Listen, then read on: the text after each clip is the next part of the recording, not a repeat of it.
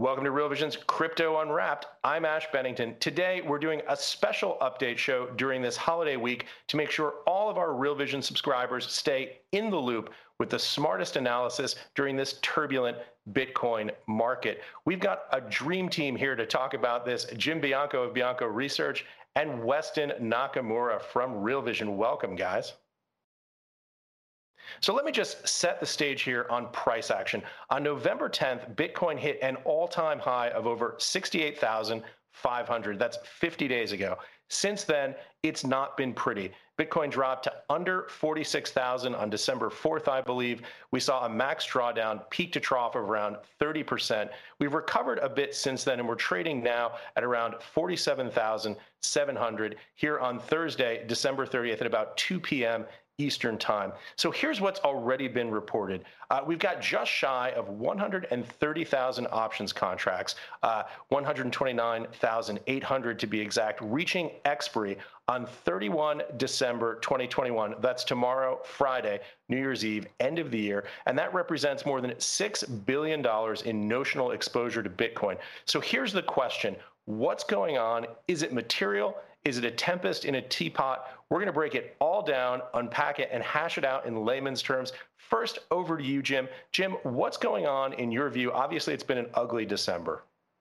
Yeah, first, Ash, good morning. Uh, it has been an ugly December, but if you want to draw it bigger picture, I think this is part of the institutional adoption that we've seen in cryptos all year. There's a lot of institutional players in this market the most important time frame for an institutional player is the calendar year. So their marks get set tomorrow. A lot of them are positioning themselves because they have to report their portfolios tomorrow, um, an audited portfolio of what their positions are. And the, the belief is, is that they've probably been aggressively playing in these markets and they're paring back their positions a little bit ahead of year end so they can report their positions. And then if that's true, hopefully they'll return to the market in January. So I think when you look at year-end movements like this, first thing you have to think about is the the institutional adoption of a market, whether you're talking about traditional stocks or in this case cryptos, and is that forcing them to do some kind of action? And I think the answer here is yes, and they're probably pulling back a little bit. Weston, over to you. Jim making some points that you've echoed many times before about year end portfolio balancing management. What's your take on what's going on? How significant is it? And what are you thinking right now? Yeah, I uh, I couldn't agree more uh, with Jim, especially um, uh, and Ether, especially are getting more and more institutional, um, and that means just like Jim says, not just end of year, but end of month rebalancing, things like that you know the the price action is going to just become more and more like any other institutional uh, product, be it you know commodity futures, it, you know stock uh, stock portfolio, whatever it may be. Um, and then also in terms of market mechanics, things like listed derivatives, OTC derivatives, options, expiry, things like that. Uh, with regards to the um, six billion notional in options that's you know set to expire um, at the end of I guess today for for me, um, you know, tomorrow for you guys. Basically, uh, that isn't really. Uh, I, I don't think that's an event per se. Um, you know, you're talking about six billion notional on a you know one trillion um, AUM or one trillion market cap um, asset. Granted, not all one trillion is trading at all times. I understand that, but at the end of the day, we're heading that you know then into January 1st, and you're going to get reallocations, and you're going to get you know um, you know inflows mixed with that, and so it's very tough to discern what's due to sort of this op- options and like this this uh, delta hedging activity roll off and all that, um, and, and what's not. So I think that this particular options expiry isn't really anything uh, material. Yeah. You know, so Weston, to exactly that point, let's take a look at some uh, images here uh, that we were talking about before we went on, just to give people a context of how significant uh, the open interest right now is by expiry. Uh, this is based on some original reporting that came out of Coindesk based on data uh, coming from Skew. What you're looking at right there, that 31 December 2021 expiry, uh, 129,800 contracts. Obviously, you can see that compared uh, to the other expiry dates, it's pretty significant to your point uh, and to Jim's point as well. Uh, moreover, I wanted to take a look at a chart that we were talking about earlier. This is the uh, Bitcoin price action 12 months. Uh, you can see that red uh, oval on the right that I've circled there. Uh, that's basically this sell-off that we're looking at. So obviously, putting this into a bit of a context relative uh, to the overall price action on the year seems relatively uh, maybe muted might be the right word for it. Uh, not something that is really significant. Uh, it looks like when you look at the broader price action but let me throw back to jim. Uh, jim what are your thoughts about this? Pick up on what weston said uh, and give us a little bit of a sense of how you're thinking about it. Yeah, you know, the first thing is when you look at the chart of Bitcoin or or any of the major tokens, we're back at the same levels we were at May. So the market, you know, we're going to hear a lot of narrative about that, you know, ETH is up 400% for the year, Bitcoin's up 60 odd percent for the year. A lot of that happened in January. And, yeah. you know, um, it may be bleeding into February a little bit. And it's pretty much been sideways action ever since. As far as the options trading go, let me diverge a little bit and talk about ETH. Good metric you can look at is gas fees. And gas fees are down a lot. Now, part of that is because the NFT uh, uh, boom has cooled off. A lot of minting of NFTs in the last couple of weeks. But part of that is because the options and futures trading, and again, for those, you know, just to be clear, we're not talking about listed CME options and futures trading. We're talking about on listed exchanges and some decentralized exchanges um, as well, too, like Perpetual. That trading in those options and futures was much larger in the May crash that we had in crypto when we had on May 19th, where Bitcoin was down 27% in one day and from peak to trough sold off 50% in total. So, yes, this one is a little bit large, but it still is dwarfing what we saw last May. So, bottom line is you're seeing a lot of consolidation in this market for the last seven or eight months um, with, a, with a big chop in it. And for those that are in the traditional financial world, remember that this instrument or this space is 10 times as volatile as like the S&P. We've had, and I counted it up right before we had this, we've had in ETH, we've had 37 days this year that it sold off at least 5% during that day. 37. So that's wow. about one every 10 days or so. I know that in the traditional world, whenever they see a 5% sell off, they get themselves all worked up about it. Well, you're going to get yourself all worked up every other week if you're not if you don't understand the volatility in this space. Well, that's an excellent point, Jim. Uh, and talking about getting yourself worked up, take a listen to this. I'm just looking at a Bloomberg terminal here. Uh, this is uh, different time horizons, Bitcoin uh, percent change. One day, we're up 1%. Week to date, minus 6.3%. Month to date, minus 16.5%. One year, plus 65%. You know, it gives you a sense of just how volatile this asset class is when you look at it across different time horizons and you see that kind of movement in the price. Yeah, I, I agree. And you have to kind of get used to that. And you can't get yourself that worked up. And, you know, by the way, we're talking about Bitcoin. You really want to start trafficking into some of the altcoins and some of the meme coins you know, you know, you might the same thing might be said about a 30 or 40 percent move as opposed to a five or 8% move uh, as well too. That's just the nature of this beast is this tremendous volatility. And that's why a lot of people that play in this space don't get worked up about it because they think that this volatility eventually gives way to like a 10x move in a couple of weeks. And there's plenty of examples of that happening. Um, so got to dial in these expectations when you're talking about the crypto space. It is a very volatile space, and you're going to get wild moves like this. Yeah. Talking about volatility and how you look at this, uh, Weston, I know you and I were geeking out a little bit earlier in the day, uh, talking about some FX comparisons uh, between emerging market FX, uh, as well as looking at Bitcoin in different bases. Uh, give us a sense of how you're thinking about that right now. Yeah, I, I wouldn't say emerging markets. I would say one in particular idiosyncratic case, which would be Turkey and their wonderful lira.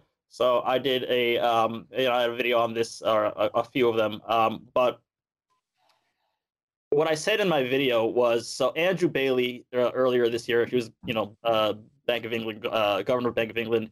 He basically said um, when he was talking about El Salvador uh, having adopted Bitcoin as their you know national currency, saying like basically that's a bad idea because um, he thinks that the volatility of it doesn't make it suitable for things like you know especially like payments and, and regular use well if Bitcoin is a 70 vol instrument, the Turkish lira at one point uh, last week with this 50% sort of whipsaw move in, in 30 hours um, almost doubled the realized volatility of Bitcoin. So if Bitcoin is too volatile for um, El Salvador, for any country, what does that make the lira? That's that's you know 40 vol points higher. So um, and the reason I bring up the lira is because uh, there actually is a pretty clear um, sort of correlation and, and causation, I believe, uh, with the lira and with the sort of sell-off in Bitcoin that we saw um, towards the end of the year. Um, you have the glue basically is is levered Japanese retail.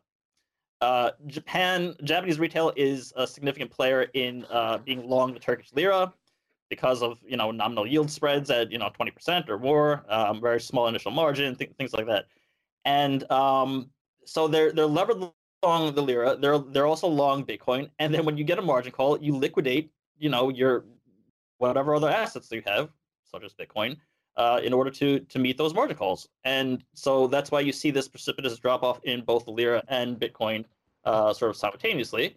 Um, and you see kind of almost a tick for tick rebound, and a lot of that is not just the the the actual retail activity itself, but it's a lot of these sort of uh, systematic flows, ARBs, um, you know, high frequency, uh, that are trying that are essentially front running um, the the Japan retail flow in anticipation. Sometimes not just in only in anticipation, but um, kind of making it self fulfilling. You know, by creating the momentum that makes that that triggers you know the Japan retail to uh, flow to um, you know to to exist in the first place and and to follow up. Um, so it, if you if you just keep an eye on the lira, especially over the last few days uh, or last week or so, um, you'll see that um, you know there is a, a, pretty close sort of you know almost tick for tick um, uh, movements and, and price action and behavior, and I believe that they are very much directly related. Hey, Weston, while we're on uh, Japan, tell us a little bit about your view of BTC JPY and why you look at that as a benchmark instead of BTC USD. I, I wouldn't say instead of my my point that I always make to everybody is that Bitcoin is not an American asset. So like I know that everyone looks at it as you know BTC USD and quotes it at like you know uh 40,000 50,000 whatever it is but it, it's it's this is the most you know not, this is the most non-global you know uh specific to a country or currency um asset that that's ever existed right there's BTC JPY, BTC TRY, BTC BRL, whatever it may be. Um, so people have to get into the habit of not looking at it just in terms of BTC USD because that's what that's where you get these kind of very um, like abstract sort of like yeah bounced off the forty two thousand one hundred eighty two resistance or what what do you what you're, you're talking about? So if you actually look at it from uh, BTC JPY level, makes your life a lot easier uh, Bitcoin actually trades um, very, very uh, obediently to round levels in BTC JPY. So BTC JPY, uh, six million that just broke the last one and stopped at five million. Um, you know, five and a half million. So the, like these hundred thousand yen increments, and especially at the round levels, that's where you see these sharp moves. You know, um, support, resistance, and all that.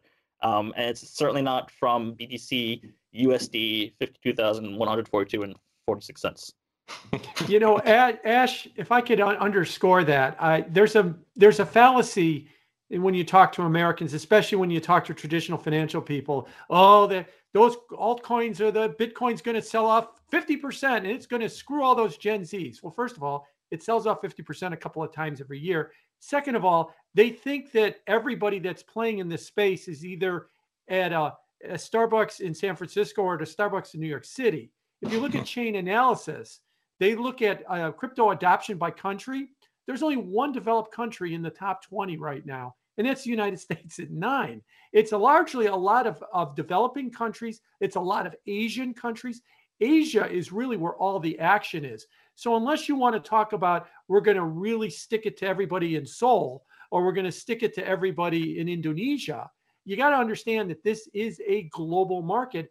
And Weston being an in in Japan is a lot closer to the center of who trades this stuff than I am in the middle of the United States. And I think that that's an idea that's lost upon a lot of Americans. we tend to be very American centric, think that the whole world revolves around us.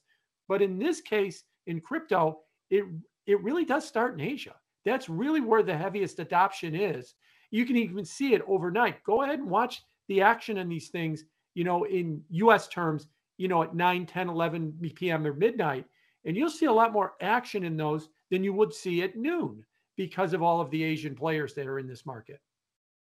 Yeah, such important points from uh, both of you about this. Couldn't agree more. Absolutely a totally globalized market. Let me just pivot back here because uh, I wanted to cover a little bit more of what's coming out on the derivatives front, on the options front. Uh, original reporting from CoinDesk uh, about two days ago coming out talking about uh, $300 million in liquidations, uh, nearly 80% of which were on the long position side in the futures contracts. Weston, any thoughts about that? How do you think about it? How do you contextualize it? And is it significant in your view when you you start reading numbers like that relative to the overall market capitalization of this asset? Uh, that, that particular statistic, not really. Um, so, I mean, to to also just, just to touch back on what what uh, Jim had said. Um, I mean, he's absolutely right. Like, so, like even see the CME contracts on um, futures on on Bitcoin. Yeah, CME is in Chicago, where Jim is. Uh, but forty percent of CME um, Bitcoin uh, volume comes from outside the United States. Um, so you know, this is again, it's not a even the U.S. listed um, futures product is not a U.S. product. This is, this is a global uh, asset class. Um, in terms of you know what you were saying, like in terms of liquidations. So basically, I think that in a kind of a Q4 sort of wrap up, what you saw was the um, introduction of these Bitcoin um, futures backed ETFs, BITO, um, you know, BTD. Uh, I forgot what the the ticker for the other one was, the, the Valkyrie one. Uh, but basically, you know, these they, they don't hold spot Bitcoin. They hold CME uh, minis and uh, you know CME regular um, Bitcoin futures. And so you saw this like huge open interest spike in um, CME futures, coinciding in, in October, coinciding with uh, these you know these these ETF products being being launched. Once that kind of died away, you saw futures volume and open interest drop. So Bitcoin uh, price action drop as well. And so what you're seeing is this this this like steady decline since you know mid to end of October, after that sort of initial rush in. Um, and, and, that rush in was not really for Bitcoin demand necessarily. That was more so for um, you know options being traded on BITO itself. So this is basically a derivative of a derivative on top of an ETF, um, and and dealers having to to hedge their exposure um, and needing to open um, you know more more shares um, or, or, or create more shares of the ETF to do so, which means more open interest in uh, the underlying uh, futures contract and so on and so forth. Either way, what my, my point is that you had this this flood in from this ETF product that uh, basically peaked out towards the end of October, and then just been on kind of a decline since then. And then you have year-end profit taking, you have you know technical um, you know support and resistance on BTC JPY, things like that, and then you have some options uh, on the underlying itself, and and that's just been kind of snowballing on top of each other. Um, so so like uh, a, a one day liquidation or one week like liquidation of, of however many you know hundreds of millions is just part of a bigger story of that kind of artificial jump up from the uh, launch of these ETF products. A riddle wrapped in a yep. mystery inside a derivative. Jim, I saw you nodding there. Jump in. Yeah, I was I was just going to say what we've been talking about this whole conversation is welcome to institutional adoption. And you know, my rant about this is is and thank you Weston for giving me the idea. Satoshi, you just created a 5x S&P ETF is what you've done that I can look at the mar- I can look at the financial markets and look at the S&P and I could look at the currency markets and I could pretty much guess which way the crypto markets are going eh, up or down. Now ideally if we're building a new financial system we would want them zero correlated to the traditional markets. But as we get this institutional adoption, things like what's happening in Turkey, what the stock market's doing, Fed policy, the state of inflation, matters to these markets as much as it matters to the, to the other markets. And like I've said, at times I get frustrated and I say, well, you know, why am I playing in this space? I could just go buy triple levered ETFs in a in a margin account and I could pretty much accomplish the same thing that I do when I buy cryptos. So hopefully at some point they will break free and become kind of, you know, march to their own drummer. That's not going to happen anytime soon. But in the long run, if you think we're creating a new currency or a new financial system, it has to. It just can't, otherwise, it's just part of the same old system. And that's not good. So, a lot of this stuff that's happening in the financial world does matter. And you have to take that into account that essentially, if you're thinking you're going to protect yourself by being in cryptos, if because the stock market might crash or interest rates might soar or the dollar might do this or that, I guess again, it'll probably impact uh, uh, cryptos just as much as it impacts the traditional markets. I love closing out the year on a cynical note with a tinge of optimism. We've got about uh, one minute left, 30 seconds from each of you. Weston, final thoughts as we close out the year here on crypto. Yeah, I was going to say, Jim, if you want an uncorrelated asset, there's something called gold. Take a look at that. um, but uh, yeah, my, my um, yeah, it's yeah. uncorrelated. It's uncorrelated because it doesn't do anything, exactly. and that's not what everybody wants.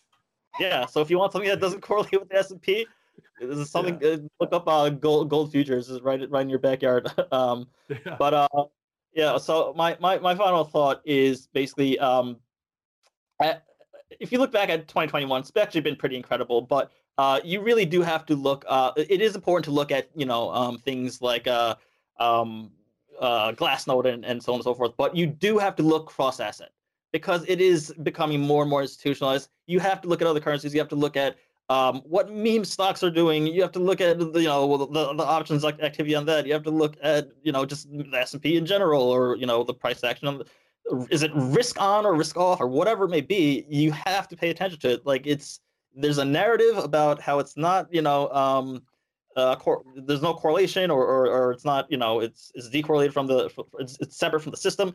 And th- but that's just a story. The the fact the matter is that it's everyone is is it's glued together because we all cross hold these assets together. And if you get a margin call or if you need liquidity you're going to sell things. Uh, and yeah. and if you have extra liquidity, you're gonna buy things. And so uh, my my point is that uh, 2021 was a you know I mean you just saw asset after asset just kind of you know stepping into the spotlight to like what's going to be correlated with Bitcoin and what's what's not, and kind of in and out. And that's gonna just gonna uh, continue. So just keep an eye cross asset. This is why you have to understand both TradFi and the DeFi markets uh, simultaneously. Jim, that's the perfect setup to you to close it out. Yeah. 21 was a year of incredible innovation and adoption. Look, 365 days ago, nobody was talking about NFTs. And now, you know, NFTs are the next big thing. We were still basking in the glory of DeFi summer in 2020. We're already on the DeFi 2.0 as well, too. Uh, alt layer, you know, alt, alternate uh, level layer one chains like Solana um, in the West they were bit players a year ago. Now they're dominant players right now. I expect you're going to see more of the same in 22. And I think the big event coming in 22 should be early on, maybe at the end of the first quarter. And that's going to be one Ethereum pulls off the Herculean effort of going from proof of stake, um, um, I'm sorry, proof of work to proof of stake. And once they get that done and they finish off with the merge so that everybody's on um, proof of stake, I think that's going to be the bull event of the first half of 22. I think, in my mind, all the ERC20 tokens, all the ERC 1155 NFTs are all being held back somewhat because this is an incredible high stakes game they're playing here. It needs to be done by going to proof of stake. This is a half a trillion dollar asset. And if there's any kind of a problem with it, it's going to have significant uh, ramifications around everything if they pull it off, I think it really opens it up. You know, the the traditional financial world will have a new new look at Ethereum. It's proof of stake now. The whole idea about this energy thing with ESG makes everybody start looking at Ethereum.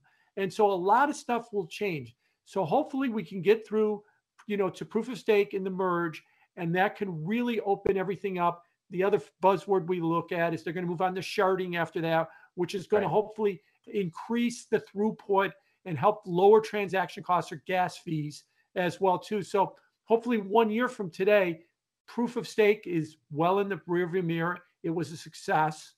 Sharding probably won't be ready in a year, but we'll be very, we'll be where we are right now with proof of stake. We'll be talking about it coming, and we'll be talking about this idea of massive scaling of, of Ethereum, lowering the gas fees, unleashing a lot more of its potential. Because right now, I think its potential is being choked by two things high transaction costs or gas fees. And the other one is this uncertainty about this major event coming maybe three months away, which mm. is the merge with proof of stake. Jim Weston, a great conversation. I'm glad we got to do this here uh, at the end of the year. Thank you both for joining us. Happy holidays to both of you. And thank you, everyone, for watching Real Vision in 2021. I think you just got a preview of everything that we're going to be hearing about on Real Vision Crypto in 2022. Thanks again for watching.